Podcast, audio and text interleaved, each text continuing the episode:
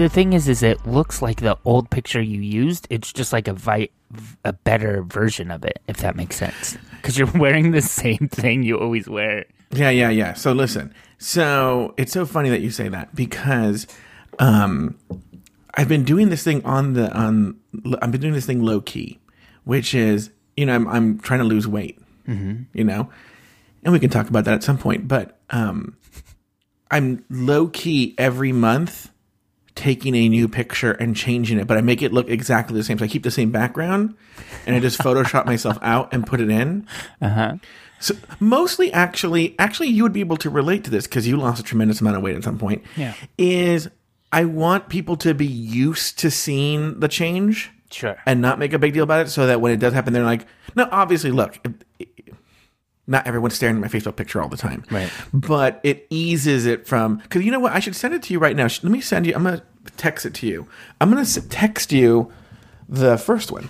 Okay. Okay. The thing is, um, like there's something there's a there's a reward that comes with when you lose weight. All the compliments you get. Yeah, but it makes me. It makes me. It stresses me out. Actually. Sure, I've heard people actually say that that it instead of making them feel good, it highlights how they. It, it it's almost like a reverse compliment where people are like, "Oh my god, you finally look good," and then they're like, "Oh my god, I've been walking around looking like a schmutz all this time," you know? Yeah, no, you're right. That's exactly okay. So I don't have it with the background, but let me find the first one. Maybe I have it with the background. Hold on. Why are you doing that, by the way? Hi, everybody. My name's Mike. That's oh, hi, Joey, Hi, Mike Lawson. and hello to everybody listening. My name's Mike. That's Joe. I live in the San Francisco Bay Area. Joe lives in L.A.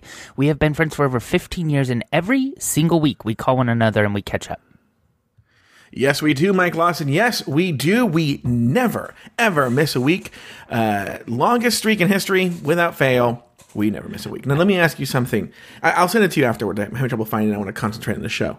Um, is uh, how are you doing? We have a lot to talk about. We have a lot. We have so much to talk about. We had so much in the news to talk about, and uh, and so let's get to it. How are you doing, Mike Lawson? Good. And you, I hate doing this because you might have to edit it out. We when we were texting about um, recording again, you were like, "Oh, there, I have this idea. I really want to run by you. Is it something Oh, you yeah, could tell yeah. me here, or are you going to tell me later?"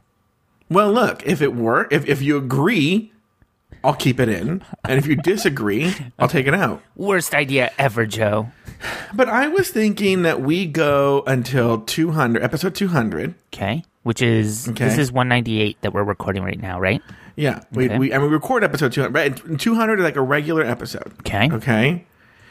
And um, then we take a long, I know we've never missed a week, and this is why I think it's Yeah. well deserved. Like a three year hiatus.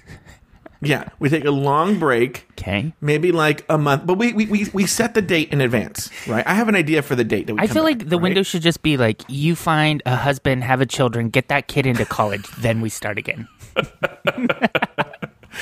but i'm saying we take a long but also in that time and mike you're gonna be so excited when i say this right now Okay. interns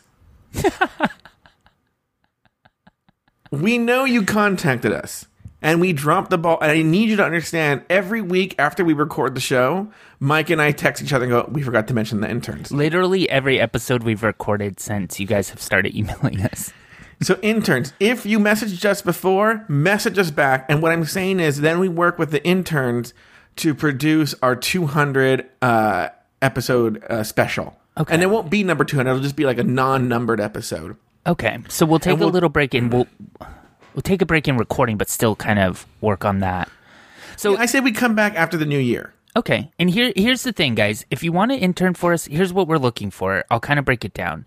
And if you have sent us an email before and said you were interested, send us one more. Um, if you're no longer interested because we're you know pathetic and we it took us so long to get this shit together, I totally understand. And thank you for reaching out the first time. If you didn't reach out to us the first time but are interested now, please reach out again. And you know what? I don't know if our email our email is working. So email Mike Lawson at gmail.com and let me know you're interested. And then uh, what we're looking is for some folks who wouldn't be shy uh, recording an episode, uh, talking with Joe and I. Um, we're going to assign you a couple of uh, past catching up episodes to listen to. And that's pretty much the gist of it. That's what we're looking for is just someone to kind of help us recap some of the old catching catching up with old catching up episodes for our 200th uh, anniversary. Okay, and going back to the break, yes, please, everyone do that. And going back to the break, now January 1st is a Monday, so we'll know, right? Yeah. But January 8th, why don't we say, well, okay, so after episode 200, which should be in theory, in theory, episode 200 should, I mean, episode 200, so, this, so 198 is going to come out on, in theory, November 13th. Yep. Oh, okay. So then basically it'll be, we'll take, we'll take a break at Thanksgiving mm-hmm. and we come back after the new year on, no, on January 8th. Okay, so guys, episode 200 will air on November 27th, 2017. At that point, Mike and I will take six weeks off. Because, guys, we're going on five years we've been doing the show. I think at that point, we do deserve six weeks off. I don't know what you guys think. What you think, Mike? Yeah. By the I- way, I- everyone should know too. Joe has never had a real job, so he has no frame of reference on like how much vacation you deserve or like whatever. He's like, we've worked for five years. Once a week, we've recorded an hour episode. We deserve a six week vacation. Somebody asked if I ever had an office job, and I said, actually, I had an office job when I met Mike, but I think I Yeah. left it soon after. Yeah, because you put the office on eBay. Because you basically got fired. I'm just kidding. Um, so I, uh, what's funny is I, someone asked, when was the last time you had a real job? Have you ever had an office job? And I said, I did have an office job there. How long ago? And I did the math and it was literally 17 years ago. I was 25 years old. wow. Wow. And even then, I remember, I remember even then, this is to go into it. Uh, I got hired. My job was, I guess, an HR person. The company we were working for got this huge contract, right? Huge contract uh, to to teach uh, poor high school kids uh, all across uh, Orange County and Los Angeles. Sure. Underserved. Yeah, and uh, they hired me because they're like, we're going to need to hire like a hundred teachers. Sure. I don't know that meant that's so we we're gonna hire you full time. And I, you know, even then though, I was like, look, I can't. So when I say I had an office job, I really didn't because I negotiated in the contract, Come and go as you please. come and go as I please, as because, well, we had a, I had a, a roommate who used to work really, really late hours. Mm-hmm. So at that office, Works. in So I would like, marks. yeah, well, go get coffee and come back and do all that for, and talk to a friend in New York She until two she morning. she did forty hours of work per week, but she like seriously stretched it out and was like, "I'm gonna go get my nails done," like in the middle yeah, of the yeah, day, and then Yeah. like be surprised that she had to stay till eight o'clock to get shit done. But Oh, eight o'clock. She wouldn't come home till like midnight a lot of times. Anyway, two she in the morning. She slept under her desk sometimes, Joe. She did. I know. And so anyway, so I nego- knowing that I would like, often two, come. She lived two miles away, and she would sleep Yeah, under her yeah, yeah. desk. That's Yeah, how yeah. awful a roommate you were. I know. So I negotiated with. I knew knowing I'd come and see her all the time, and I would. I'd be there all the time. I was like, I want to come and go. as I say, please, and also like as long. And so they were like, look, as long as you get those hundred teachers hired by this date, you can do whatever you want, right? And everyone in the office at the time was like, what the fuck, right? And then I just lucked out. It wasn't through any ingenious part of me. Just someone told me about this program at a local university. Uh, it was a really elite program where they only hired. I mean, they only accepted valedictorians into their school, and they paid got a full ride. Mm-hmm. And they're like, yeah, and they're looking for them to get a job. And I was like, how many? They're like, I don't know, like a hundred. and I was like, boom, done. yeah. And so I was being paid a salary, and my job was done in like a month. Sure. I also had to train them, but that would, I mean, training was almost like teaching a class. It was a few hours a week. And I could tell they were burning up. They were burning up that this happened, right? That they thought it was going to be like me interview, like trying to find a hundred people. Yeah. um, how are you though, Joey? What's going on? What's new? Um, so I, I, I forgot to tell this story last week.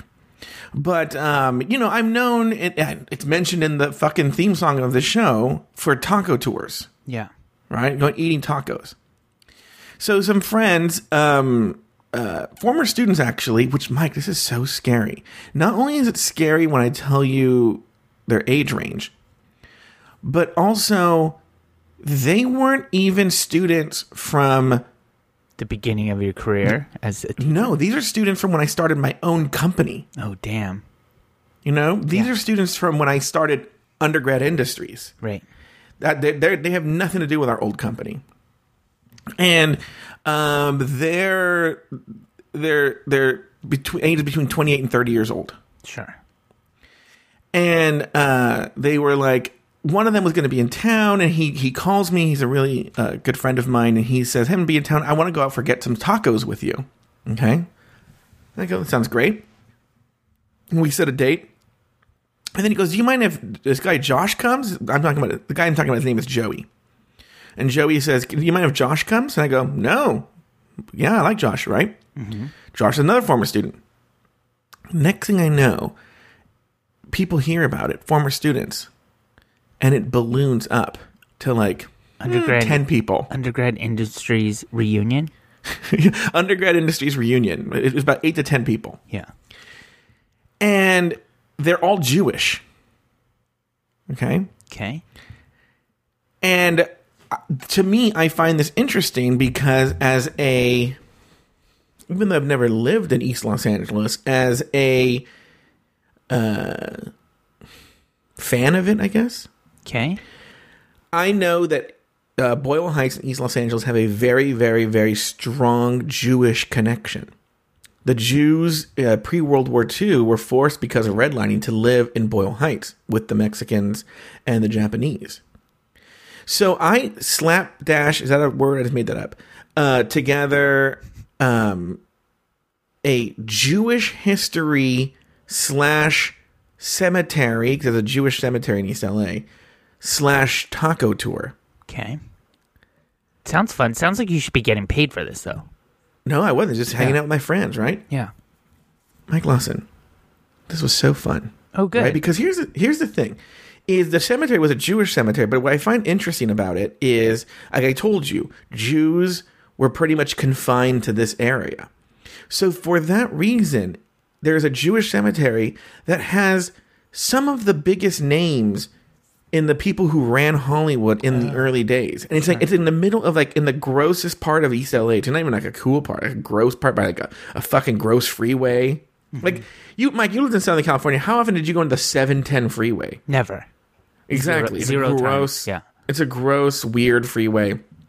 It go, it goes through no good parts of LA. There's no good part that the 710's taking you to. But that's where you're going to find the Warner Brothers. That's where you find Louis B. Mayer of Metro Goldwyn Mayer. That's where you find two of the Three Stooges. That's where you find the co-founder of Baskin Robbins. You know, all these big important Jewish people from the early part of the 20th century are buried here because they couldn't live anywhere else. You know, what you know, they were they didn't live in East LA, but that's where they could be buried. That's where the Jewish cemetery was allowed to be. yeah So we did that. There's also uh, one of the first uh, uh, Orthodox temples is still in. It's no, longer being used, but it's it's it's be it's there in in Boyle Heights, and so we did that. But also we went and got tacos. The funny part though is you know the old abandoned temple, which is literally abandoned. We're standing in front of it, and this old cholo rides by on a bike. And he sees us looking at this building. And he stops and he goes, Hey, you guys Jewish? And then all of a sudden there's this like, you know, because like, like what do we say? What do, I mean, how do we answer this? An old cholo in East LA is asking if we're Jewish. And I go, Mike, I would have been horrible during the Holocaust. I was like, not me.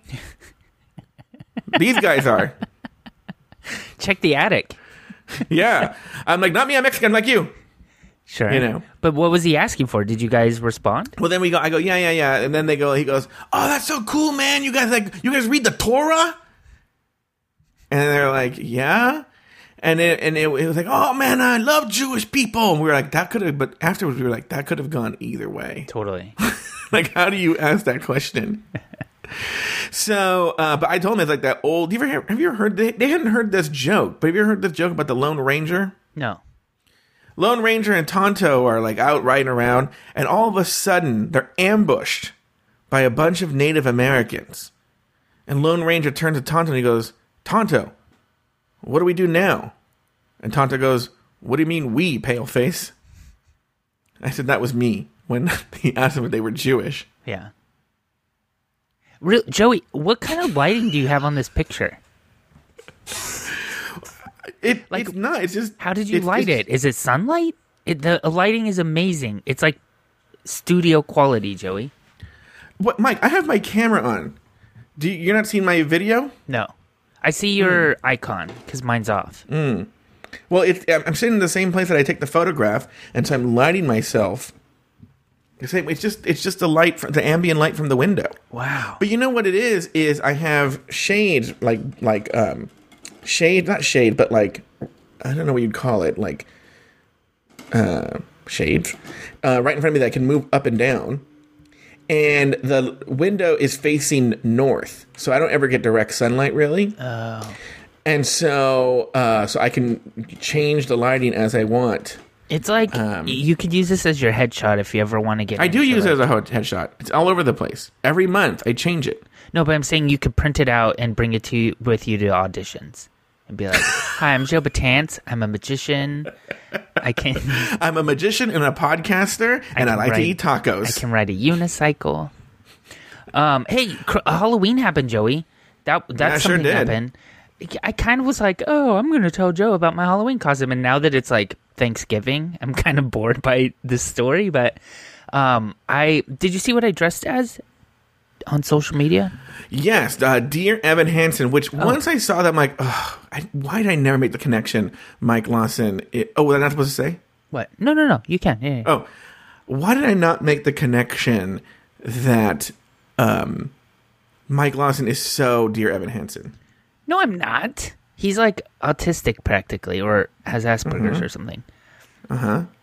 Um, but so I, I think I'm gonna start. I mean, I work at a a, a theater company, so it makes sense to kind of have a Broadway related costume. So I'm, uh, I think I'm gonna start dressing as a character from that year's best new musical. So, Dear Evan Hansen, Oh, that's smart. won best new musical. So we'll see what happens next year.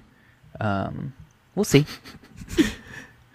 Next year, it's like, what could it be that would be like awful for you? Well, it would be best new musical, so you, it's not going to be. I know that's why I can't. I can't. I, I can't pull an old one out like Hello Dolly or something like that. Um, but I don't. Would you have a problem dressing in drag? Well, so last year I dressed as a Rockford Peach from the uh, 1990s movie A League of Their Own. Do you remember that movie? Yeah. But I, I mean, I was just wearing a dress. I didn't do like the makeup, and I don't Yeah, yeah, think yeah, I yeah, even yeah. had a wig. I just put a hat on. I don't. I don't. It doesn't. That's just too much work. I mean, I, I just have no interest in it, to be honest. You I want to put something funny, on. That's it. I, I was about to ask. I was just about to ask you. Oh, how many people really recognized you? But I forgot. You work in a Yeah. fucking theater. Yeah, yeah, yeah. Oh, I my BART ride to work though. Everyone's like, "Oh, there's a guy with a cast on his arm." Like nobody's thinking I was anything else. I didn't, you know what I mean? I didn't get recognized on my way to work, but once I was there, everyone's like, "Oh, gotcha, gotcha." There was a weird moment though. Um, so my office is on the fourth floor of the building, um, but we have offices on other f- floors as well. And everybody came up to the fourth floor, and uh, there's a coworker I work with who is an African American man, and he's probably in his like early fifties. I'm guessing that's a total guess. I have no idea how old he is, and he did he didn't wear a costume. He's like against Halloween. Vocally was like not wearing a costume, guys. Right? and uh, our other coworkers from the other offices all come up and we're all like socializing a little bit looking at everyone's costumes and i'm not joking he happens to be our hr guy mm-hmm. but he sees the african american guy in no costume joey and he says like oh look here we have a ben carson what Wait, what? the fuck, right? He said, but he because I, I I I, am like even tongue tied. I don't even know. He looked at the, the African American man wearing no co- like just regular clothes, Mm-hmm. and he's his joke was I. It had to have been a joke, right? It had to have been a joke, but don't you think an HR person would be particularly sensitive to this? Right. Right. But even I mean, his job aside, it's a weird comment to make. Yeah, yeah, yeah. No, regardless, it is. But you would think, wait, he also does HR. The dude wasn't offended. He was like, he. We did afterward. I was like, did he really say that? And he was like, yeah, it just was a non-funny joke. Like he he he was okay with it, but it was just awkward and weird. Who says that? Um, It's almost like when I see a a, a, a doctor smoking, which I've seen a, a lot. I'm like, hmm, like sure. people shouldn't smoke, but you're a doctor. Yeah. Or when I and I often when also when I meet a fat doctor and he's telling me I have to lose weight and eat better. Or a hairstylist with shitty hair. Well, that one you just come on. Um, so that was my Halloween. It was kind of uneventful. We didn't do anything else. I my Dear Evan Hansen like polo shirt that I bought was too small, so I'm even Yeah, that's that you talked about that on the show. Oh, I did. Mm-hmm. Oh, I don't listen. So Yeah. Join the club. um, so yeah, that's my Halloween. Did you do anything for Halloween? Did you dress up? No, no, my I I, I hate Halloween.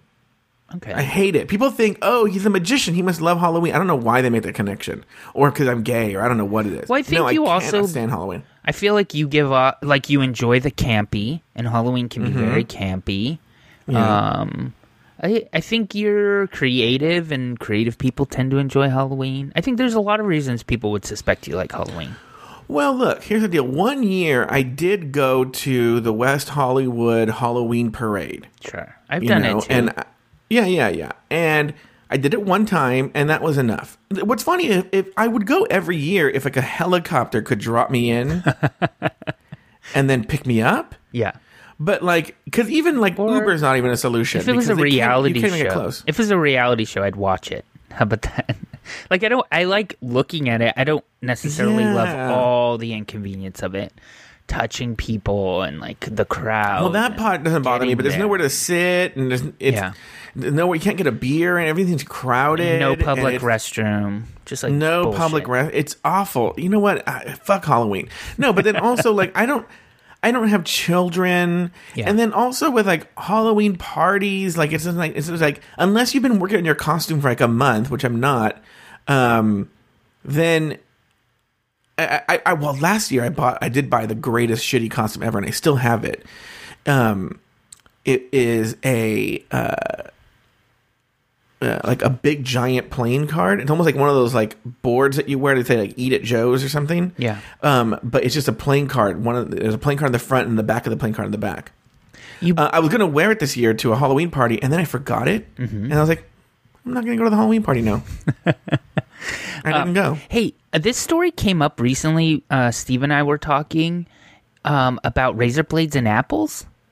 What do you? Okay, yes. We're kind of. I don't know if you want to go down this kind of. I can um, go down this road. I, this you know, I was a big not. fan of urban legends. Oh, sorry, I was a big fan of urban legends for a long time, and so I have a lot to say about this. Go ahead. Well, so I was telling him we started talking about. You've probably seen the meme that's been floating around the internet, um, where uh, there's news stations that are like, "Beware, these people are giving out like pot laced gummy candies," and then someone else is like, "Why the fuck would we give out our expensive edibles? Like that's stupid, right?"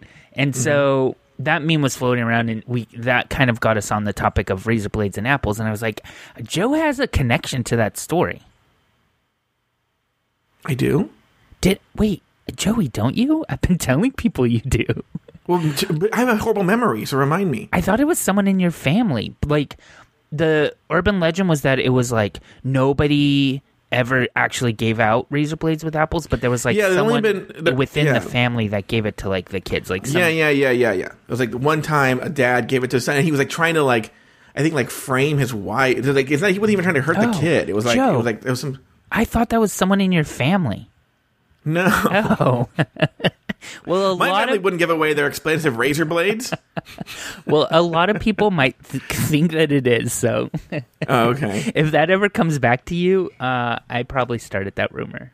Joe, right. why did I think that? I swear to God, I thought someone in your. Because my family's crazy. But I must be mixing that story up with someone else then. Anyway, Joe, I swear to God, I thought that your family. Well, no, but that is true though. There's only been one case, and there's been like someone doing it to their kid on purpose to like get the, someone in trouble, or Yeah. it was some weird thing. It wasn't like they Um, were giving them out to kids that were knocking on the door. Yeah, no documented case of it ever happened has ever happened. Um, now let me ask you this: this is sort of related to my crazy family. Is I've recently fallen down the ancestry.com Oh, rabbit hole. Have you ever done ancestry.com? I have. Yeah, I paid. I was paying for it for a while. I'm paying for it now. Yeah, I kind of got to a point. What's cool about it, and I'm sure you've probably hit this already, is when you start finding like your other relatives that have already built out trees, so you can just adopt it. Do you know what I'm talking about? Oh yeah, but I'm Mexican, so the only one who has is like Richard's brother. Oh, okay. Like I wish there were more, but they're all like, Yeah. well, here's the problem I've run into as well. No, that's actually not. So I just kind of lied. Actually, there are family members who have, but this is one of the things I've been learning is. I don't know if you ran into this problem when you were doing Ancestry.com, where is I was doing my own research and I'm very methodical detective about it. Yeah. And I don't have a connection to my past the way some people do, where they feel that their past reflects on them. Sure. Okay. In fact, I have a story that'll be the end story of this block, you know, that proves that. But I would look at the work that other family members have done, kind of distant family members, and it's riddled with lies that make their Yeah. ancestors look better. Sure. You know? I think like, that's uh, natural. That's natural. For I swear to God, I was told that I, we were like part Cherokee. That my mom's gr- my mom's grandmother's side had like Native American blood, Mm-hmm. and I'm like doing all this, nothing, not not at all. And like I've tra- I, so I traced. Uh, well, first my goal was to trace Lawson out of the United States, which I did, and then I started. Oh, you did? Yeah, yeah, yeah. And then I started tracing um, my mom's maiden name out of the U.S., which was pretty easy too. And then my mom's um, grandmother's, or my mom's mom's maiden name was much more difficult. I kind of barely got, you know, past this century. Like it was really difficult. So it's funny that it's, it's something similar. Like my mom has a niece who has she has a family tree where so basically my mom's my grandfather, my mom's dad, didn't know his father. He knew his name, and that was it. Sure. Okay. And so what's funny is uh, my mom's niece, the daughter of my mom's brother, has been going around since she did research and found out he was um, a big chief in a Native American tribe. And Mike, this has been going on for like 15 years where like I can't even have fucking Thanksgiving with them because they it's one talking about, you know, uh, the terrible thing that was done to the Native Americans and they're crying. But then also they'll do like some sort of like I'm not even this sounds like I'm being culturally insensitive, but I'm being You're telling me a story. not I'm telling you a story. Like some sort of like Native American ceremonial dance Sure. around the table I'm sitting there. And On Twitter. so Just like yeah, texting uh, people. Right? Oh, no, God. Right? No, we- no. it- It's been years since we have Thanksgiving. Ever since the ceremonial dance around the table, we've hadn't had Thanksgiving. So even on her tree, she calls my great grandfather Eagle Hawk. Okay. And I was like, you know what? I'm gonna get to the fucking bottom of this. Uh-oh, All right, I'm gonna get to the fucking goddamn bottom of this. Yeah. You're exposing something that should not be exposed. Yeah, because I think she thought, oh well, no one will ever know the truth, right? Mm-hmm. My my mom goes just the other day. She goes, you know, your grandpa had a family Bible where he wrote down the family tree. And I go, oh really? Let me see. And she gives it to me, and he wrote down what he knew. Luckily, my grandfather was pretty accurate, and so I just t- I knew his father and his grandfather's names, right? yeah. boom here they come i'm able to go back like 200 years now it's straight up fucking Mexico. Yeah. This fucking bitch is Mexican. you know, she is not. I think it's almost offensive to Native Americans. His name was not Eagle Hawk. Yeah. Right?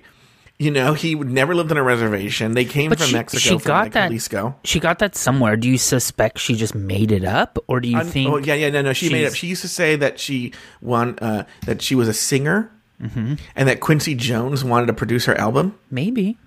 No, Mike. She's a literal crazy person. Okay. So, um, anyway, uh, there's that.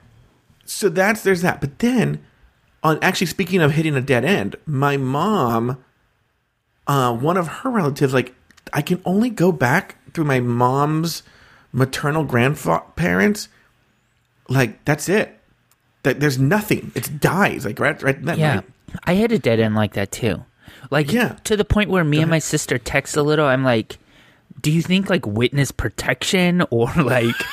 there's just nothing, and it makes me think that like there's a story that either they didn't want to be recorded, or like there were some sort of circumstances that you know being recorded and like filing paperwork and stuff just wasn't part of their story. So I just Well, that's what's know. interesting about going to Mexico is the only thing you can really get like baptism and marriages, but it gives you so much information. You got to read it in Spanish. Do, do you have that too with the white people? Like they write in these old books and stuff. Yeah, yeah, yeah. Oh, in old books, but yeah. not in Spanish, obviously. Oh yeah, yeah, not in Spanish. Yeah. There's, Um, there's a couple of weird ones like census where Yeah. um, my um, my aunt uh, my Mm-hmm. my uh, great aunt is listed as the wife of my uh, great grandfather. So it's actually his daughter. But then that Oh. that clouds a bunch of people's trees because like I know it's his daughter and that's a mistake. Mm-hmm.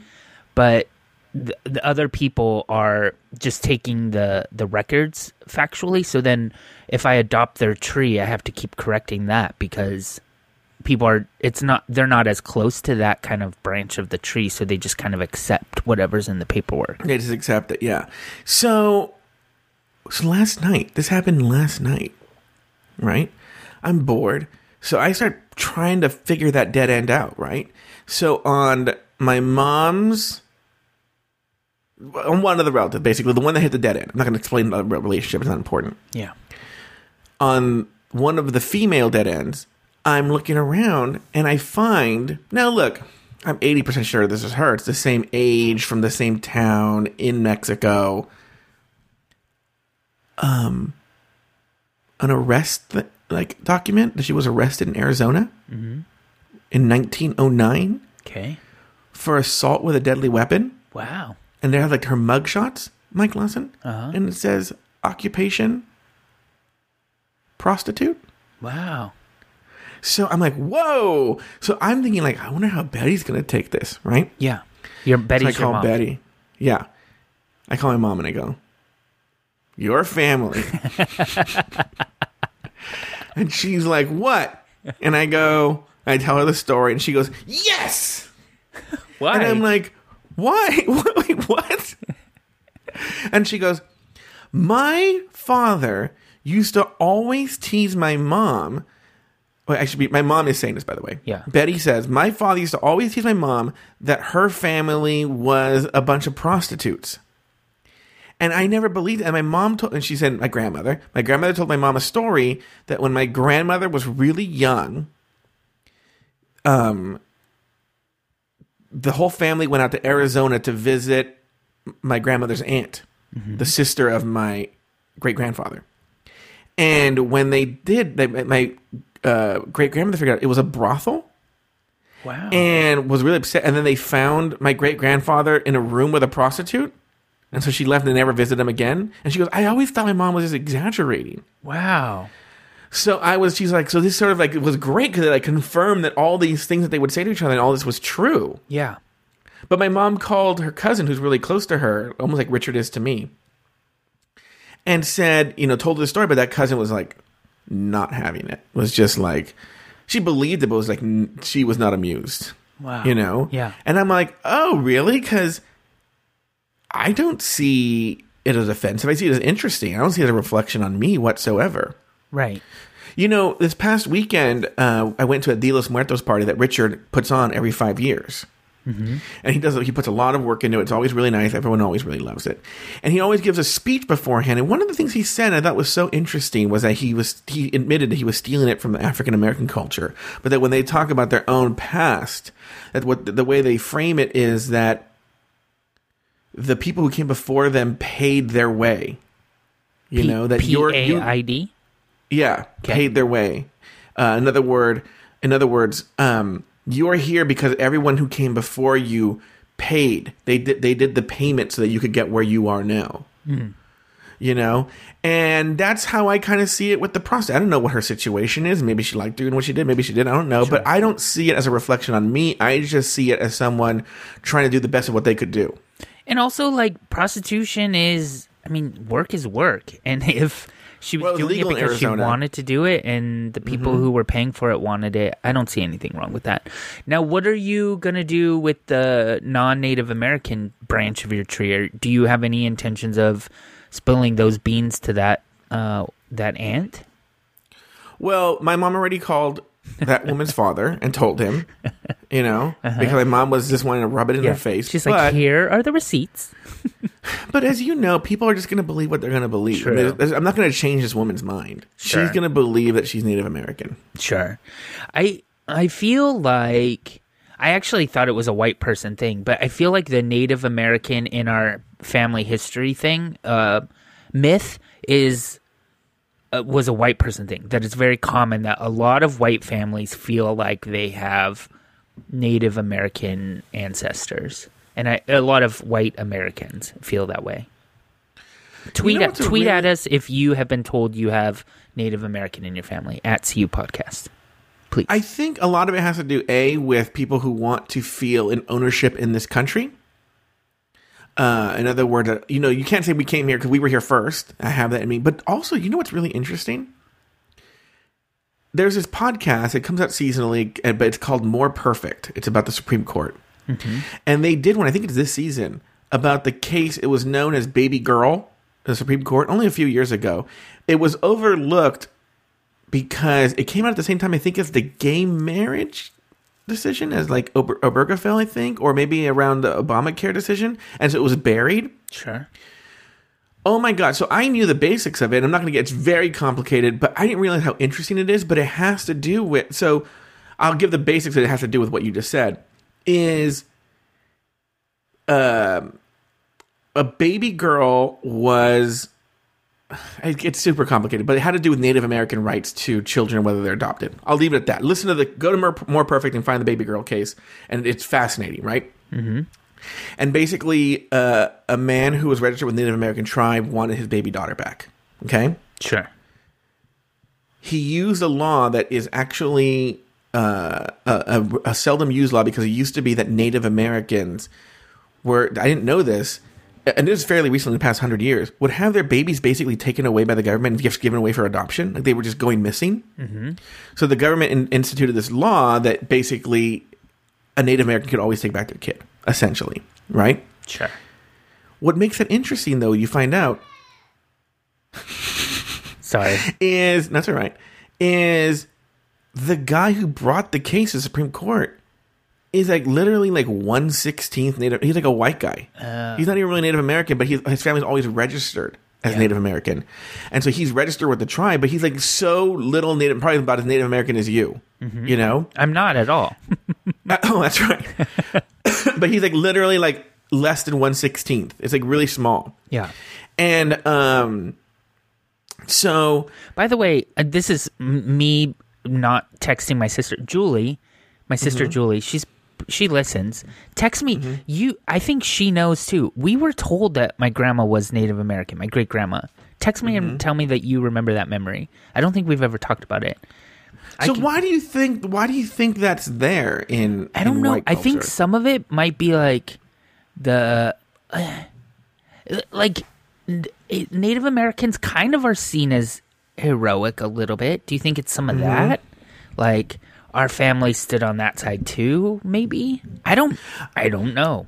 I really because you know it's also pervasive in African American culture, And I think part of it is actually, I really do think comes from an overwhelming sense of patriotism. Mm-hmm. And what I mean is they want to believe that they were meant to be here in the United States. Yeah. In other words, so like, like in other words, because someone might say like, go back to Africa, you know, offensively to an African American, but he can say, and it, but it is true, by the way, there was a lot of, uh, uh, uh, uh, what do you call it?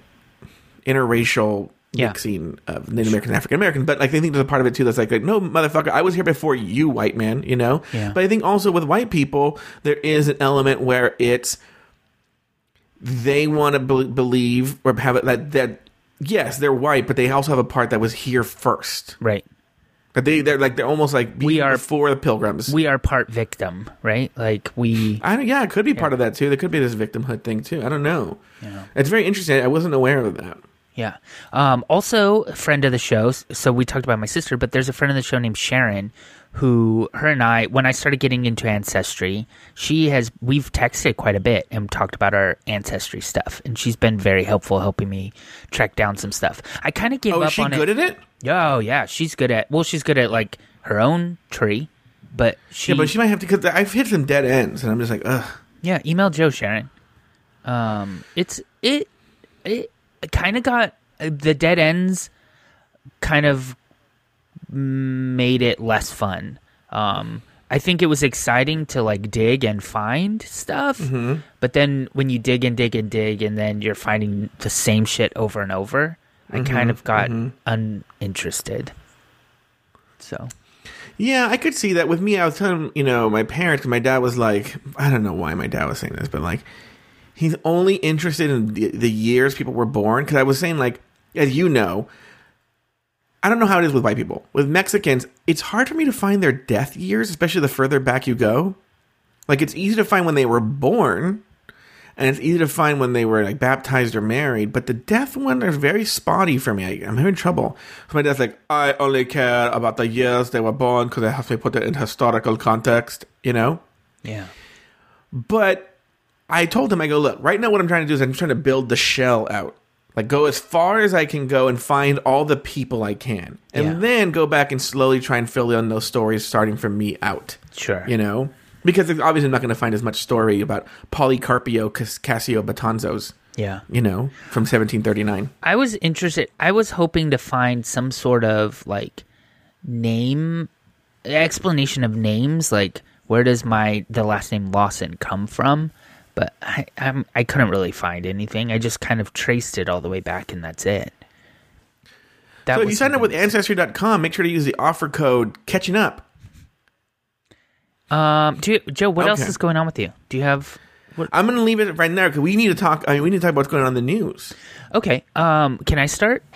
Yes. So I am very saddened by the sudden and very shocking news that SFist just shut down, along with uh, LAist, which I know you know, and a couple other Oh, yeah. ists sites like DCist and Gothamist.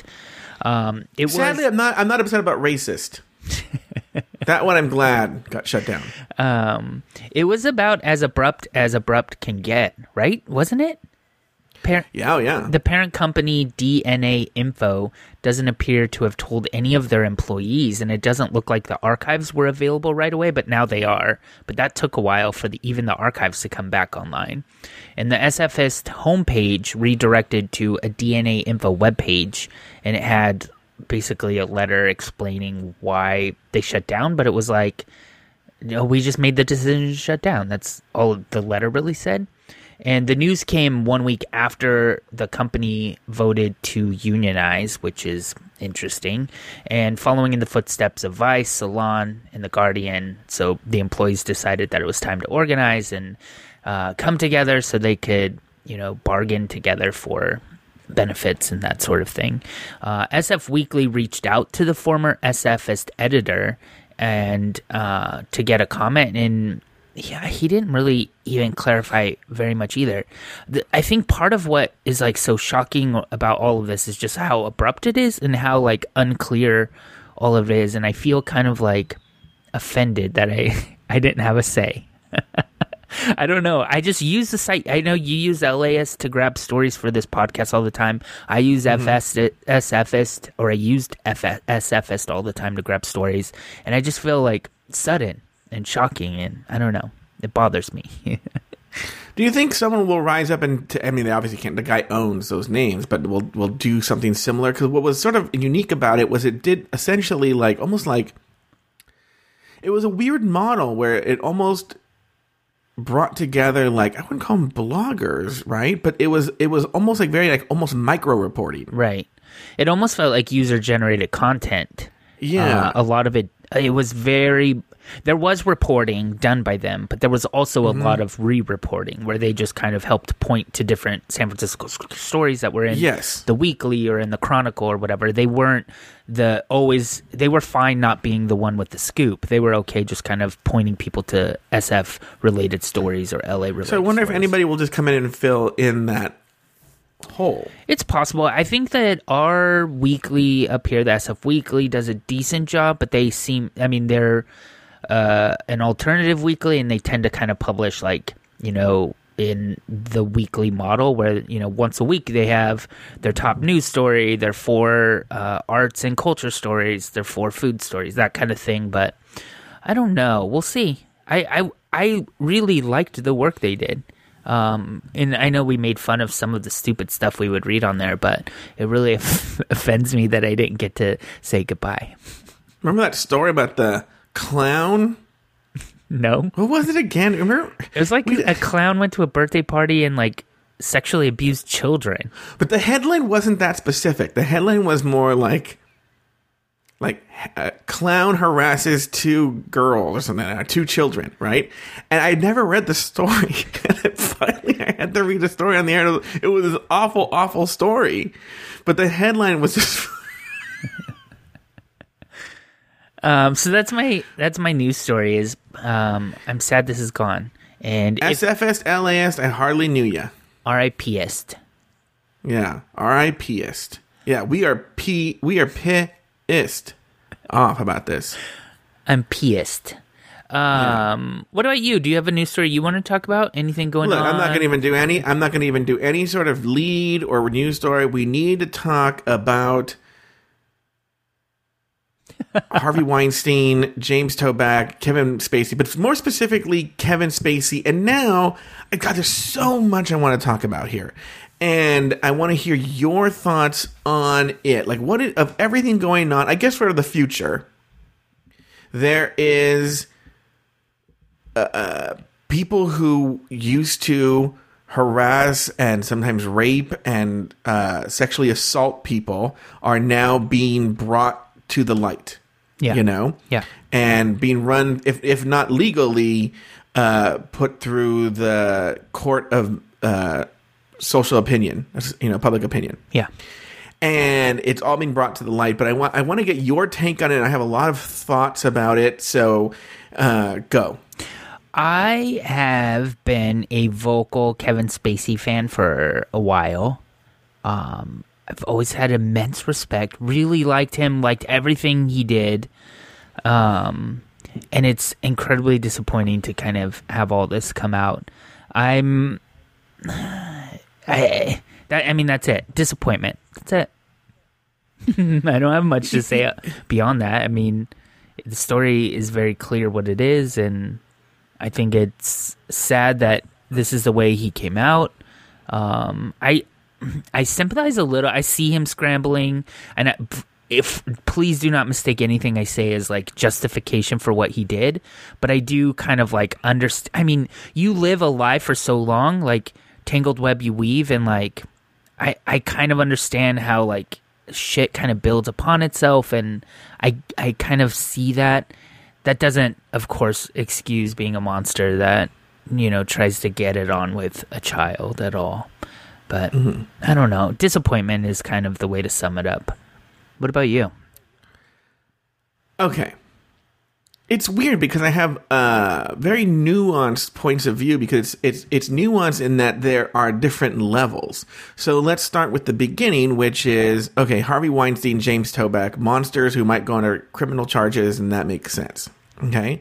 Uh, I know people who've had interactions with Harvey Weinstein. Uh, not to the, I've never, he's never masturbated in front of them or you know try to rape them, but was very creepy on them. Sure. Okay, so I already had heard those stories before. Okay, Harvey Weinstein. I wasn't aware of James Toback. Kevin Spacey, I've known about for years. I can't tell you why I know. I couldn't say like, well, I heard this story and that story and this story, but I do specifically remember. Uh, I do specifically remember years ago, years ago now, four years ago, maybe five years ago. Jose and I were out driving around Los Angeles, and oh no, I think we were parked somewhere. We were parked somewhere, and a young man in probably his early twenties. I may have even told this story on the show approached us and said, you know, that his car battery had died mm-hmm. or something. And I said, oh, well, I have AAA. Let me call AAA for you. And so I called AAA for him. They were going to come and jump his car. And while we were waiting for AAA to arrive, he was talking to me and Jose, and he said that he had just gotten into town like in the past week, and like in the next couple days was going to start as an intern at Kevin Spacey's production company. Sure. And I, I was obviously aware of the rumors back then because I told him, like, oh, well, good luck, or something like that, right? And he was like, what are you talking about? And I told him that Kevin Spacey likes young boys. Sure. You know? And just to pause right there, I like that has been, I think, pretty publicly understood by you know a lot of people. I feel mm-hmm. like i knew it too. I didn't think that he was having sex with 14 year old boys or trying to have sex with 14 year old boys. I thought he liked young twinkie guys which yeah me too. we know many me of too. many kind of like creepy older guys that like a 19 year old boyfriend but there's nothing illegal about that. You know that that's one thing but like what's coming out now is much different than oh he likes young twinkie twinkie adults he like mm-hmm. this is he like. Oh no, no, you're right. And even after, even after, believe it or not, you and I didn't record uh, immediately after. But when the Anthony Rapp story first came out, first came out, I'm talking like the day it came out, yeah. right? I was telling people like, uh, I'm more concerned about a pattern than I am. Like, look, 14 year old always wrong, yeah. right? Yeah. But I mean, it was at a I'll, I'll, come back to the Anthony. I'll come back to the very, very, very specific Anthony Rapp case in a second. Okay. Okay. But then when all the stories, you know, came pouring out, and you're like, oh no, no, he is a mental case monster. Mm-hmm. You know. Mm-hmm. With the Anthony Rapp stuff, it, at the time when I only knew about that one incident, it felt like, you know, he I, I, felt at the time that he handled it incorrectly. And what I meant was he shouldn't have said he was, you know, I'm going to come use this time to come out, but also like, kind of like actually, you know, right when we're recording right now, Louis C.K. has just released a statement. Yeah. And um, I think Louis C.K. is basically owning up to it. I think he's playing the smart PR move. And I feel Kevin Spacey at the beat this before everything came out when it was just Anthony Rapp should have just sort of done the same thing. And what I'll say, and this is not to apologize to it, you know, a 14 year old is a 14 year old is a 14 year old. Yeah. But I think you could have not as taken as big of a hit if you would have said, look, I was in my mid 20s, I was really drunk, I made a super mistake, and I am so, so sorry. And it, I, and maybe explained it in a way in a talk show where it's like, I don't really know how to explain it, but like, again, fess up to the mistake and own it, but, and there's no excuse for it. But I do feel a 14 year old in the early 80s is very different from a 14 year old now. Not to excuse it, still wrong. I mean, there are age consent, there are consent laws, but and he's also a little boy. But it, it, there's a, I was I was often using the movie Sleepaway Camp. Have you ever seen the movie Sleepaway Camp? Comes out from that era, actually. No, it's Kevin Spacey. And, it? No, he wouldn't. He would like it though. It's a shitty horror movie from the early '80s, right? But um, I'll tell you, the worst thing that ever happened to Anthony Rapp was this being in this horrible If Then musical with his Idina Menzel. That was probably worse than the Kevin Spacey thing. But anyway, I, I saw him in that. Yeah, me too. Yeah. Uh, so, but in if you watch Sleepaway Camp, they have like little boys in this movie and little girls too. But like both the little boys and little girls are so hypersexualized in this movie. Mm-hmm. And I sort of feel that was like a weird culture back then. I don't know. And And also, like, I also recently saw the Stranger Things kids. Uh, did you did you watch Stranger Things this season? Sec- not the second season yet. I don't know. Oh, okay. But when you when you watch the second season, uh, and when you're finished, it immediately goes into this weird Netflix show where they it's like an after show, Oh yeah. and it's the creators with the uh, Finn Wolfhard and the little girl who plays 11 Mm-hmm. all talking, and it's kind of kind of creepy because Finn Wolfhard, who is 14, and 11, whatever um, whatever her name is, you know, Brittany Bobby Brown or something like that, Millie Bobby Brown. Yeah. It's weird, and you often see this with kid actors how strangely like little adults they are. You know, Sure. and I think not to again not to excuse it, but I'm sure a, a smart PR person could have played like I made a horrible, horrible mistake. But then we see a pattern here, you know, and now where it's like grabbing people's dicks and like fondling them in front of their parents and like just and also like it was uh, prevalent on the set and like it's it's one of these things where again I'm not excusing it, but like at the time I was like, well, people did fucked up shit in the 80s and 70s because they thought they could get away with it, you know? Yeah. And maybe you could just completely apologize and say, you know what it is? Is basically say almost like what Paula Deen should have done. That's what it is. I feel like the same way I was saying, I feel people were throwing around the N word in the 70s like nobody's business, right? And now it's like, what, that is horrible. You should never do that, right? And then they were bringing up Paula Deen because in the 70s she said the N word. They were holding her up to the same uh, level of awfulness that the N word is now than it was in the 70s. I think people were just fucking saying it all the time, right? And what Paula Deen should have done is just been like, yes, I did it and I was awful and I've changed. I'm not that person. Yeah. And I feel Kevin Spacey, before all this other stuff came out, obviously, if that was the only time, should have done that. Because here's my case, and I guess this and this goes to my bigger point about this, and probably using a 14 year old is not the best idea in the world. Is what's starting to bother me is the beast. Okay, so right now we're getting the legitimate monsters out, right? Yeah, we're getting yeah. Harvey Weinstein. We're getting Kevin Spacey. We're getting James Toback. Um, Louis C.K., those stories have been around for years. Like, everyone knows that story. This is not shock to any comedian, right? Um, but like, once we get through these people, like, like for instance, did you were you following the Adam Sandler controversy when he put his hand on the actress's knee? No.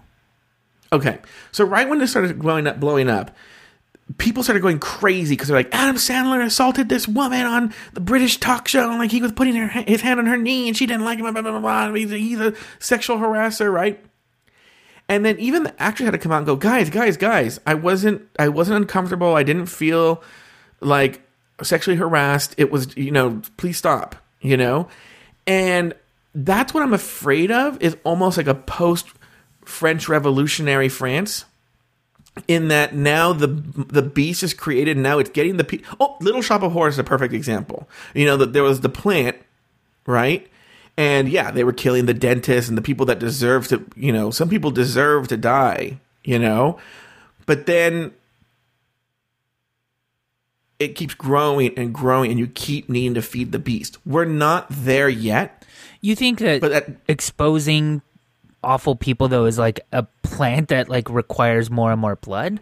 Like we're gonna no, no, no, continue to no, no, like, no, no. I'm saying the exposing awful people. We're still there now. Yeah. What I'm afraid of is un- being two months, three stop. months down the line. Now it's like, like for instance, I'll give you a current example right now. Some random person just said Charlie Sheen fucked Corey Haim, and everyone is even saying like, no, he didn't. Right? Like his Corey Haim's mom is saying, no, he didn't. Like, stop. And that's that's what I'm afraid of. Is is is that? Hmm. What are your Yeah. thoughts on the weird kind of double standard some people pointed out where like 15 women had to come out and say Bill Cosby did the exact same thing to them for, you know, people to even take notice whereas one guy comes forward to blame Kevin Spacey on something. He's lost his Netflix show and is like his career is suffering almost immediately. Like isn't that a little bit weird that it takes one man versus like a series of women? Or is it the time? Like are we now at a time where one woman's accusations can bring somebody down? I guess it, you know what? That is an interesting point. I never thought about that, but I wonder it, it's not a race thing because it took 15 women to bring a black man down, and it took one to bring down a white a white man. But with Cosby, I wonder if almost it's like Is it a gay thing? Kevin Spacey. There was always a kind of not creepiness to him, but like, yeah, that makes sense, right? Whereas Bill Cosby was America's dad, and I feel people didn't want to believe that. And so it took that many women to bring him down. Uh, that's the only thing I can think of. Yeah, but how many like, women- How many? How many women Okay. did it take to be, bring Bill O'Reilly down? Or Yeah, but people uh, don't Roger like. What I'm, that's what I'm saying is like Bill Cosby was really, really, really popular. Let me ask. Let me No, flip it. But my point is, it took multiple women to bring Bill O'Reilly down too, and multiple women to bring uh, Roger Ailes down. Oh, oh, oh, okay. Well, that's a very good. You're uh, you're actually still making my point because I feel okay. It's funny that you say that. I, I forgot to bring this point up. Actually, I really do think a lot of this has to do with a response to Trump. Sure. Believe it or not, in that you have the ultimate monster in Donald Trump, but I'm there are a lot of people, particularly women, who feel well, all of us progressives feel helpless. And it's like, no matter, this guy can fucking say he's going to grab women by the pussy and fucking nothing sticks to him, right? Mm-hmm. Mm-hmm. His base still loves him. And so they feel powerless. So now it's time to bring down all the avatars that stand in for Donald Trump and bring them down. Not that they don't deserve it, Yeah, right? But now yeah. it's like, well, fuck you. I'm bringing down boom, boom, boom. You're all coming down. We're not putting up with this shit, right? Sure. And I think what you're speaking to, what you're saying is, I feel progressives are much more willing to believe the woman and not stick to their idols as much, right? Someone can make the argument for Hillary and stuff like that. But with Bill O'Reilly, it's like and Roger Ailes, is that fucking I mean, look, they fucking stick by Donald Trump. I mean, the reason it takes that many women is because they're they they so the Republicans rally around people. That's the one thing I will say about Republicans is they fucking cling to their religion, their guns, and their Fox News hosts Sure. and or or or who they hold up in high regard. I was I've talked about. I go. I cannot believe there are 32 million people who still like. You're just like Donald Trump is great. That's the thing. His poll numbers are in the toilet, but in his own party, his numbers are through the roof. Mm-hmm. How are they not seeing this? Yeah. How? What are they seeing? Right. Well, same this Roger Moore guy in Alabama who Yeah. just came out that he was he had like a sexual sort of uh mm, encounter with a 14 year old girl and Yeah. like the way our tribal politics are now like republicans are like well better than a democrat like seriously seriously or that like Joseph and Mary had a big age difference. Like, Yeah. What? Did Like- you see that one? Yes, I did. Like I, I genuinely don't think that I would be the same on my side. He, like if it if he were a Democrat, would I be like, well, better than the other guy? Yeah, no. Well, you do you do see that with the Hillary and Bill and uh, Bernie Sanders. Like, like it gets in the the Bernie Bros are get kind of weird like that too. That there's like a weird there's a weird infight. I've always said this is the reason. The fundamental difference between the Republicans or actually Real- conservatives pa- and, pause and for Democrats. one Go second. ahead. Pause. Pause. Pause. Please don't piss off Bernie Bros. the only thing worse is video game nerds that attacking us. Please Okay. Well, uh, make your not make your point. Just don't be Okay. controversial. is I've always said this is Republicans it's easy for them to unify around a message because they are essentially a party of exclusion. And when you're a party of exclusion, well then it's easy to rally around that message. And the problem you come into with the progressives is they are a party essentially of inclusion, which that means they're all fighting with each other because you have, well, you know, um, you're like uh, all transgender people should use the bathroom, right? And they're like, okay, great, I can get behind that. And then someone's like, hey, wait a minute, what about the questioning? And then what about the people who, you know, want to do this? And you're like, yeah, yeah, you too. And then it's like, well, then you said this, and I and then it becomes fighting because we are a party of inclusion, which means everybody has their own pet issues, Sure. right? When you're an exclusive exclusive party, that's easier to rally. Right? No, We don't want transgender in the bathrooms. right, Done. right. Right. Yeah. And so I think that comes out a lot in like Islamophobia kind of stuff too. Like liberals are like, we love. I mean, this is like Bill O'Reilly's like, um, wait, not Bill O'Reilly, Bill Maher's kind of fight that he's been having, where like he and I'm not taking any side on this, but he's like, you know, the Muslim religion, et cetera, et cetera, extremists, et cetera, et cetera. They're anti-women, they're anti-gay, and then there's also these like everybody, you know, every religion, every right to worship or not worship, like those things are kind of in conflict and create, you know, fights on the progressive side of things for sure. The end. Yeah, no, no, no, no. You're right. And I think how did we get from Kevin Spacey to this?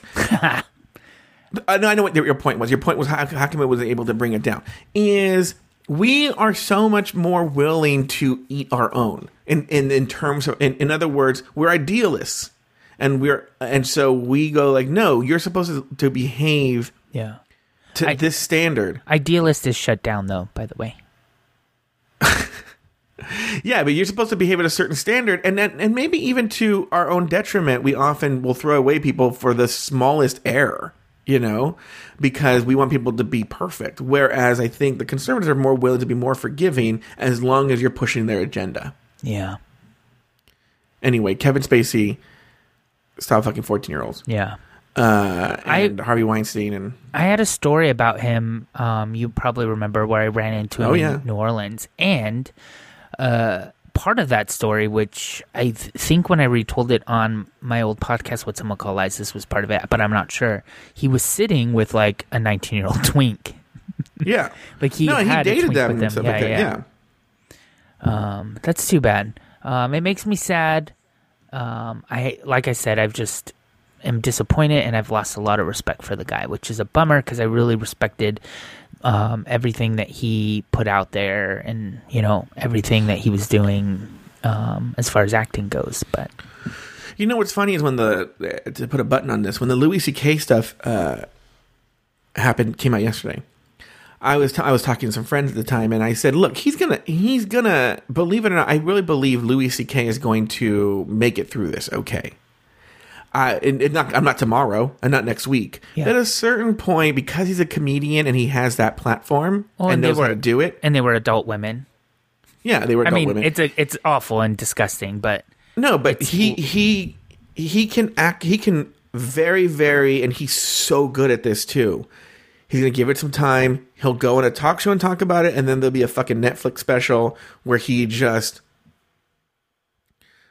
takes it apart for everybody and exposes the inside of it and how he felt and lets us laugh at it and how he felt and what he was going through and he's sort of self-deprecating about it and then people forgive people i think are more willing to forgive when you are remorseful. um, remorseful.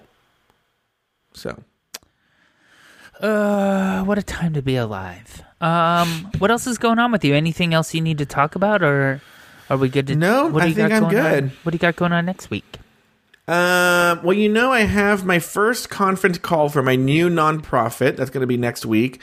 I do think it's funny that one of I, I got an alert on Uber conference. Thanks, Mike Lawson, for recommending that, saying that one of the people was already in the conference. I'm like, um, it's next week. And I'm like, oh, I thought it was today.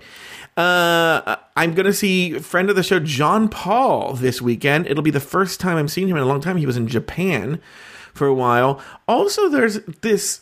That's a whole other. I you know what? There's a story behind. I'll wait till I, I see this person. I'm, I'm going to see a person from another podcast this weekend. Cool. But I want to wrap up this show. So Cool. I What about you? have very little going on.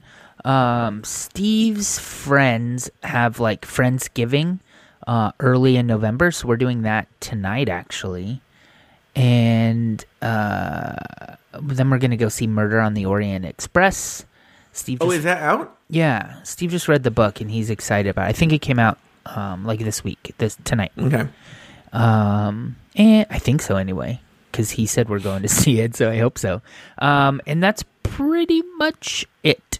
Um, kind of boring week as always, but um, I really look forward to catching up with you next week. And if you guys are still listening and are interested in being a catching up intern, here's all we're going to do. We're going to ask you to listen to a couple episodes, and Joe and I will call you up on Skype or Google Hangout or something, and we'll just chat with you a little bit and help. You're going to help us kind of recap part of uh, the catching up episodes that we assigned to you. Should be fun. It's going to be a 200 episode kind of celebration. So email Mike Lawson at gmail.com and we'll figure out details from there. Um, if you've emailed us before, do it again because we dropped the ball and we're awful people. So that's it. Nice catching up with you, Joe. you still there, now, Mike. Oh, good. Bye.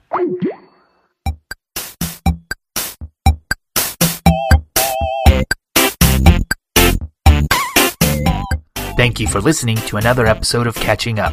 Find a new episode each week at cupodcast.com, in iTunes, or in the Stitcher Smart Radio app.